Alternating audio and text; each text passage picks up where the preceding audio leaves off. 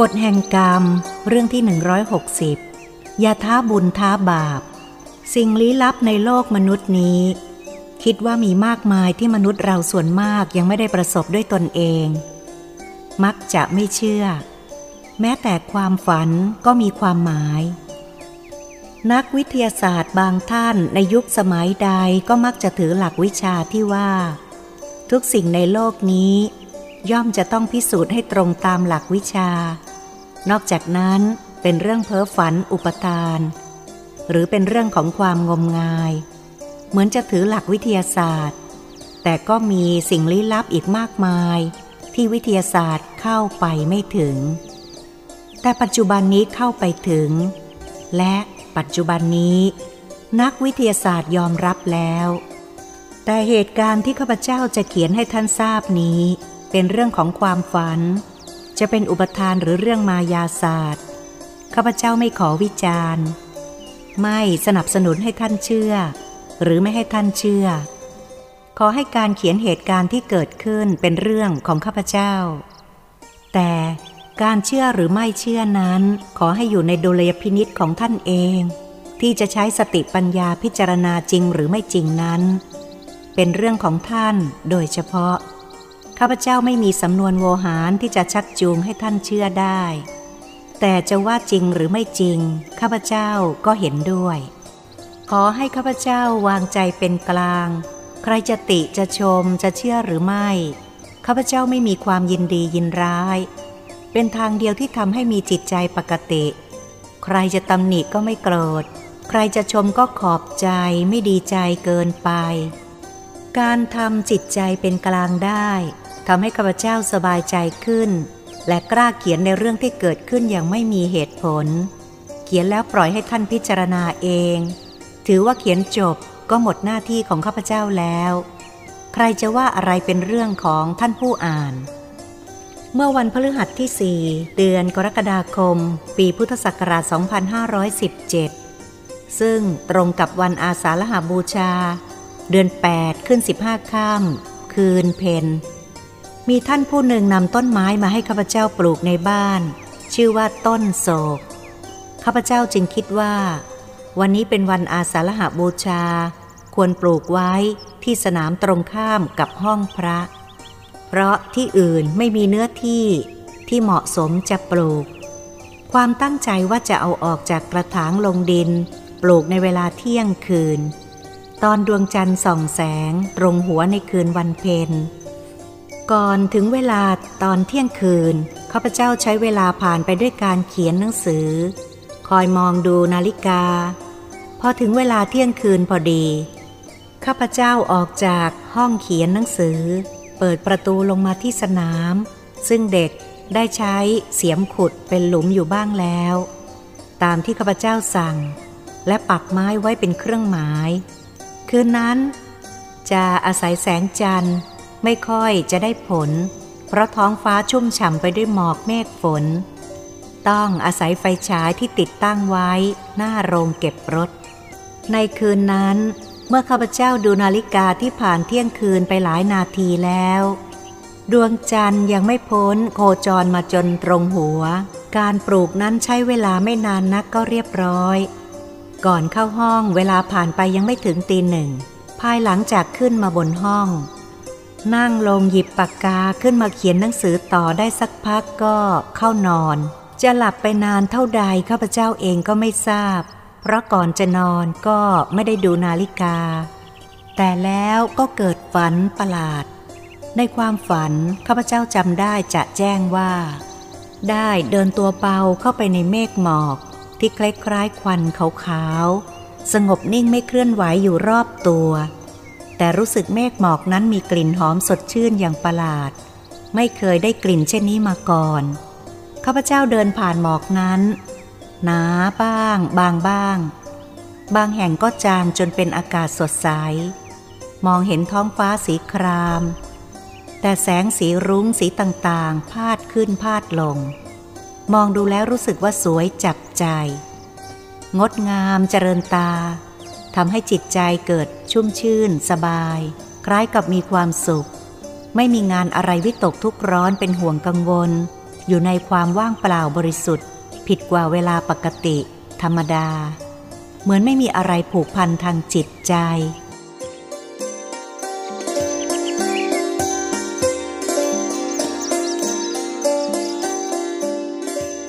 ข้าพเจ้าพานล่องลอยไปท่ามกลางเมฆหมอกหนาและบาง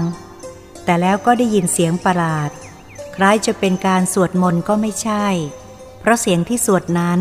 ไม่นิ่มนวลเสียงเย็นเย็นเหมือนพระพิสุสงฆ์ที่เคยได้ยิน เสียงที่ได้ยินในเวลานั้นคล้ายมีเสียงอำนาจดุดุเสียงสาบแช่งยังไม่เคยได้ยินมาก่อน แต่ข้าพเจ้าก็ยังไม่เห็นภาพผู้ที่สวดมนต์นั้นว่าเป็นใครที่ไหน ได้ยินหลายท่านด้วยกัน แต่ สียงนั้นคล้ายกับเป็นเสียงเดียว ข้าพเจ้าพยายามรีบเดิน เพื่ออยากรู้ว่าเสียงนั้นมาจากไหน สวดเพื่อประโยชน์ใด พระสงฆ์หรือคารวาสหรือเทวดา ใครเป็นผู้สวด แต่แล้วก็มองเห็นแต่ไกลมีคนสี่คน นุ่งขาวห่มขาวนั่งอยู่บนแท่น หลับตาถือลูกประคำปากท่านสวดเสียงดัง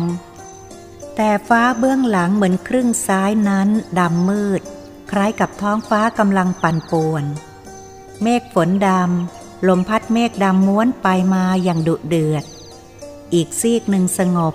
ท้องฟ้าสว่างแจ่มใสปลอดโปรง่งไม่มีเมฆหมอก เหมือนจะขีดเส้นกลางไว้แบ่งออก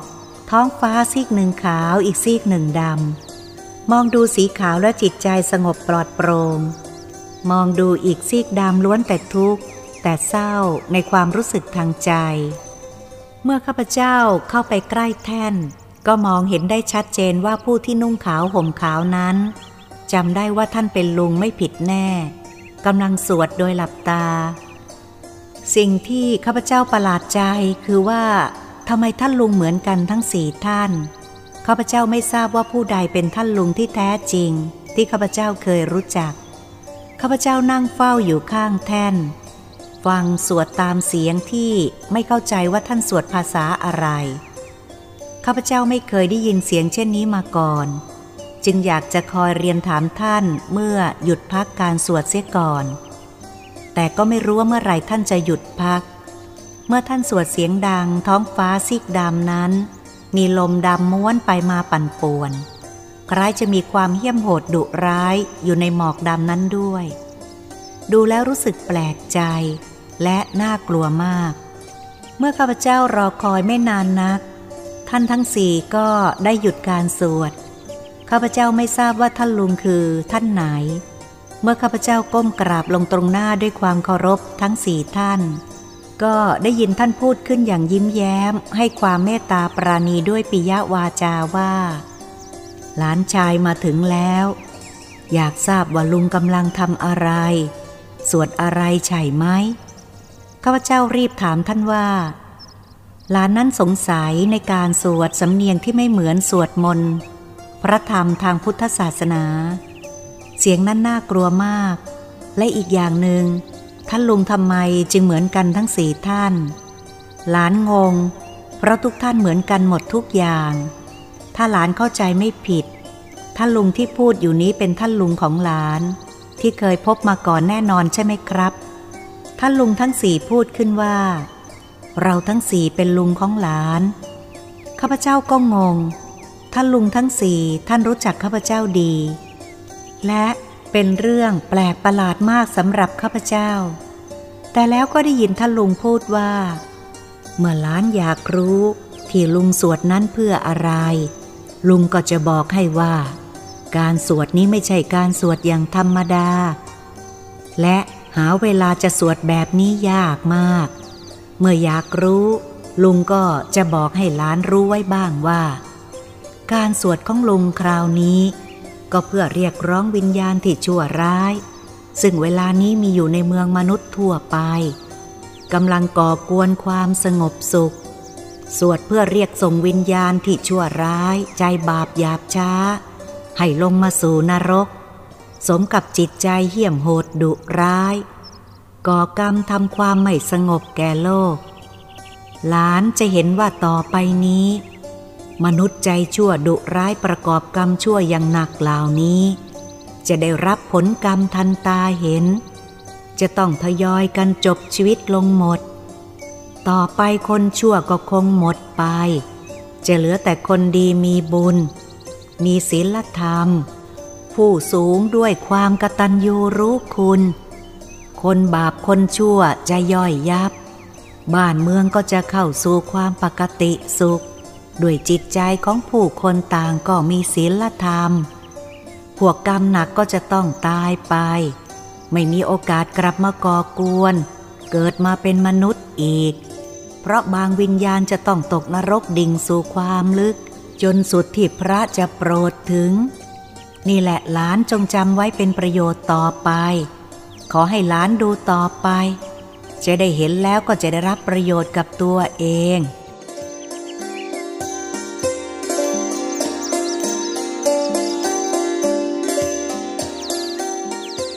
ข้าพเจ้าได้ฟังก็ขนลุก จึงเรียนท่านว่า ท่านลุงทั้งสี่ที่เคารพ เรื่องที่หลานได้มาสนทนาในครั้งนี้ หลานจะขออนุญาตนำเอาเรื่องแปลกๆ เหล่านี้ไปเล่าสู่ ให้เกิดประโยชน์แก่ผู้ฟัง ท่านลุงจะมีอะไรขัดข้องบ้างไหมท่านลุงทั้งสี่ที่รูปร่างเหมือนกันหยุดคิด แล้วก็พูดขึ้นว่า ลุงขอให้หลานจงใช้สติปัญญาพิจารณาดูว่า บุคคลใดควรแก่การบอกเล่าให้รู้ให้ทราบ และบุคคลใดเป็นผู้ไม่สมควรจะแจ้ง เพราะโลกมนุษย์นั้นมีบุคคลหลายจำพวก หากไปกล่าวกับคนจำพวกที่บาปหนักอยู่แล้ว ก็เท่ากับไปทำให้เขาสร้างบาปยิ่งขึ้น ข้าพเจ้าก็ไม่แน่ใจ จึงเรียนถามคุณลุงว่า เหตุใดความหวังดีจึงเกิดโทษหลานไม่เข้าใจ ท่านลุงทั้งสี่หัวเราะแล้วก็พูดว่า มนุษย์บางคนนั่นมีอวิชชาฝังอยู่ในสันดานโปรดไม่ถึง ลืมตัวหลงตัวเองนึกว่าตัวเองวิเศษกว่าคนอื่น มีนิสัยหยาบคาย อารมณ์ร้อนไม่ฟังเสียง ไม่สนใจใคร ฉะนั้นหากความหวังดีของเราเข้าไปถึงแล้ว กลับยังเยาะเย้ยไปเที่ยวแนะนำให้ผู้อื่นเข้าใจผิด ให้ทำชั่วเหมือนตัว ฉะนั้นการโปรดมนุษย์พวกนี้เท่ากับไปเพิ่มบาปให้หนักยิ่งขึ้น ที่ตนเองไม่เชื่อแล้วยังไปเที่ยวห้ามผู้อื่นด้วยล้านจงพิจารณาดูเองว่า ผู้ใดควรแก่การบอกเล่าหรือไม่ ข้าพเจ้าฟังแล้วรู้สึกไม่สบายใจ จึงเรียนถามท่านลุงว่า ถ้าฉะนั้น ก็เท่ากับหลานได้กลายเป็นคนสร้างกรรมหนักยิ่งขึ้นให้กับพวกนี้ หลานคงจะได้รับบาปมากด้วยเช่นกันใช่ไหมครับ ท่านลุงได้มองหน้าข้าพเจ้าทั้งสี่ท่าน พลางพูดอย่างสงสารสำหรับหลานจิตใจบริสุทธิ์ มีความตั้งใจหวังดี เพื่อจะให้เขาเหล่านั้นกลับชั่วเป็นดี แต่เขาแปลความหมายของหลานผิดไปเอง หลานก็มีแต่ความดีไม่มีอะไรเป็นบาป ส่วนพวกที่เขากำลังเห็นผิดเป็นชอบ เมื่อได้รับคำตักเตือนของหลานแล้ว ก็กลับตัวกลับใจ กลับประพฤติเป็นคนดีล้านก็ได้บุญมหากุศล ที่ฉุดผู้ที่อยู่ในที่มืด มาสู่ที่สว่าง เหมือนรักษาคนตาบอด ให้หายบอด ไม่มัวเมาอยู่ในความมืดต่อไป ข้าพเจ้ากราบท่านลุงทั้งสี่ซึ่งรูปร่างเช่นเดียวกันด้วยความเคารพ ข้าพเจ้ายังไม่ทันได้ถาม และกล่าวขอบคุณท่านลุงที่ได้กรุณาช่วยเหลือเมื่อครั้งข้าพเจ้า ตกลงไปที่ซอกเขา วัดเขาสุกิม ที่จังหวัดจันทบุรี แม้เบื้องล่างจะมีหินและเหล็ก แต่ข้าพเจ้าก็ไม่ได้เป็นอันตรายใด ๆ ทุกอย่างไม่ชอกช้ำต่อหน้าผู้รู้เห็นจำนวนมาก บางท่านตกใจจนตัวสัน่น ท่านผู้มีความรู้นั่งดูก็เห็นว่า ผู้นุ่งขาวห่มขาว ได้ช้อนร่างข้าพเจ้าไว้ก่อนจะถึงหิน และสองท่านบอกตรงกัน ท่านทั้งสองนี้ไม่รู้จักกันเลย อยู่กันคนละแห่ง ยังไม่ทันกล่าวคำขอบคุณถามเรื่องนี้ ข้าพเจ้าก็รู้สึกตัวลืมตาขึ้นเสียก่อน ก็ได้แต่ยกมือขึ้นนมัสการ เมื่อเวลารู้สึกตัวตื่นขึ้น แล้วกล่าวขอบคุณอยู่แต่ในใจ แล้วขอให้อุทิศแผ่ส่วนกุศลให้แก่ท่านลุงทั้งสี่ด้วยอธิษฐานจิตว่า บุญกุศลใดที่หลานได้สร้างสมไว้มาแต่อดีตชาติก็ดี หรือในปัจจุบันชาติก็ดี หลานขอแผ่ให้แก่ท่านลุงทั้งสี่จงได้รับกุศลจากจิตอันบริสุทธิ์ของหลานด้วยทุกประการ เช้าวันนั้นเป็นวันเข้าพรรษา แรมหนึ่งค่ำเดือนแปดปีพุทธศักราช 2517 การที่ข้าพเจ้าบันทึกเหตุการณ์แปลกๆเช่นนี้ ไม่ได้หวังจะให้ท่านเชื่อในสิ่งที่พิสูจน์เหตุผลไม่ได้ ขอให้ท่านพิจารณาดูอย่างน้อย ก็เป็นเรื่องแปลก แม้จะหาสาระไม่ได้ ก็คงมีข้อน่าคิดบางอย่าง เรื่องความฝันแบบนี้ เคยบันทึกไว้หลายเรื่อง เพียงให้ในหมู่เพื่อนๆได้อ่านกันเท่านั้น ไม่ได้คิดจะจัดพิมพ์สอดแทรกในชุดใด ๆ ทั้งสิ้น ข้าพเจ้าขอขอบคุณท่านที่อุตส่าห์สละเวลาอ่าน ในเรื่องฝันที่พิสูจน์ไม่ได้ และคิดว่าบางท่านคงจะเห็นประโยชน์ในเรื่องฝันบ้าง และก็คงมีไม่น้อยที่ท่านเห็นว่าไม่เป็นสาระ ขอขอบคุณท่านที่ติและชมจากใจจริงของข้าพเจ้าทั่วทุกท่านด้วย ข้าพเจ้ายินดีไม่ว่าท่านจะวิพากษ์วิจารณ์อย่างใด จะดีหรือชั่วเป็นเรื่องสิทธิเสรีของท่าน สิ่งที่ข้าพเจ้าลืมไม่ได้ก็คือ นับว่าเป็นพระคุณยิ่งทุกท่วนหน้า ที่ได้กรุณาใช้เวลาอันมีค่ายิ่ง อ่านเรื่องนี้จนจบ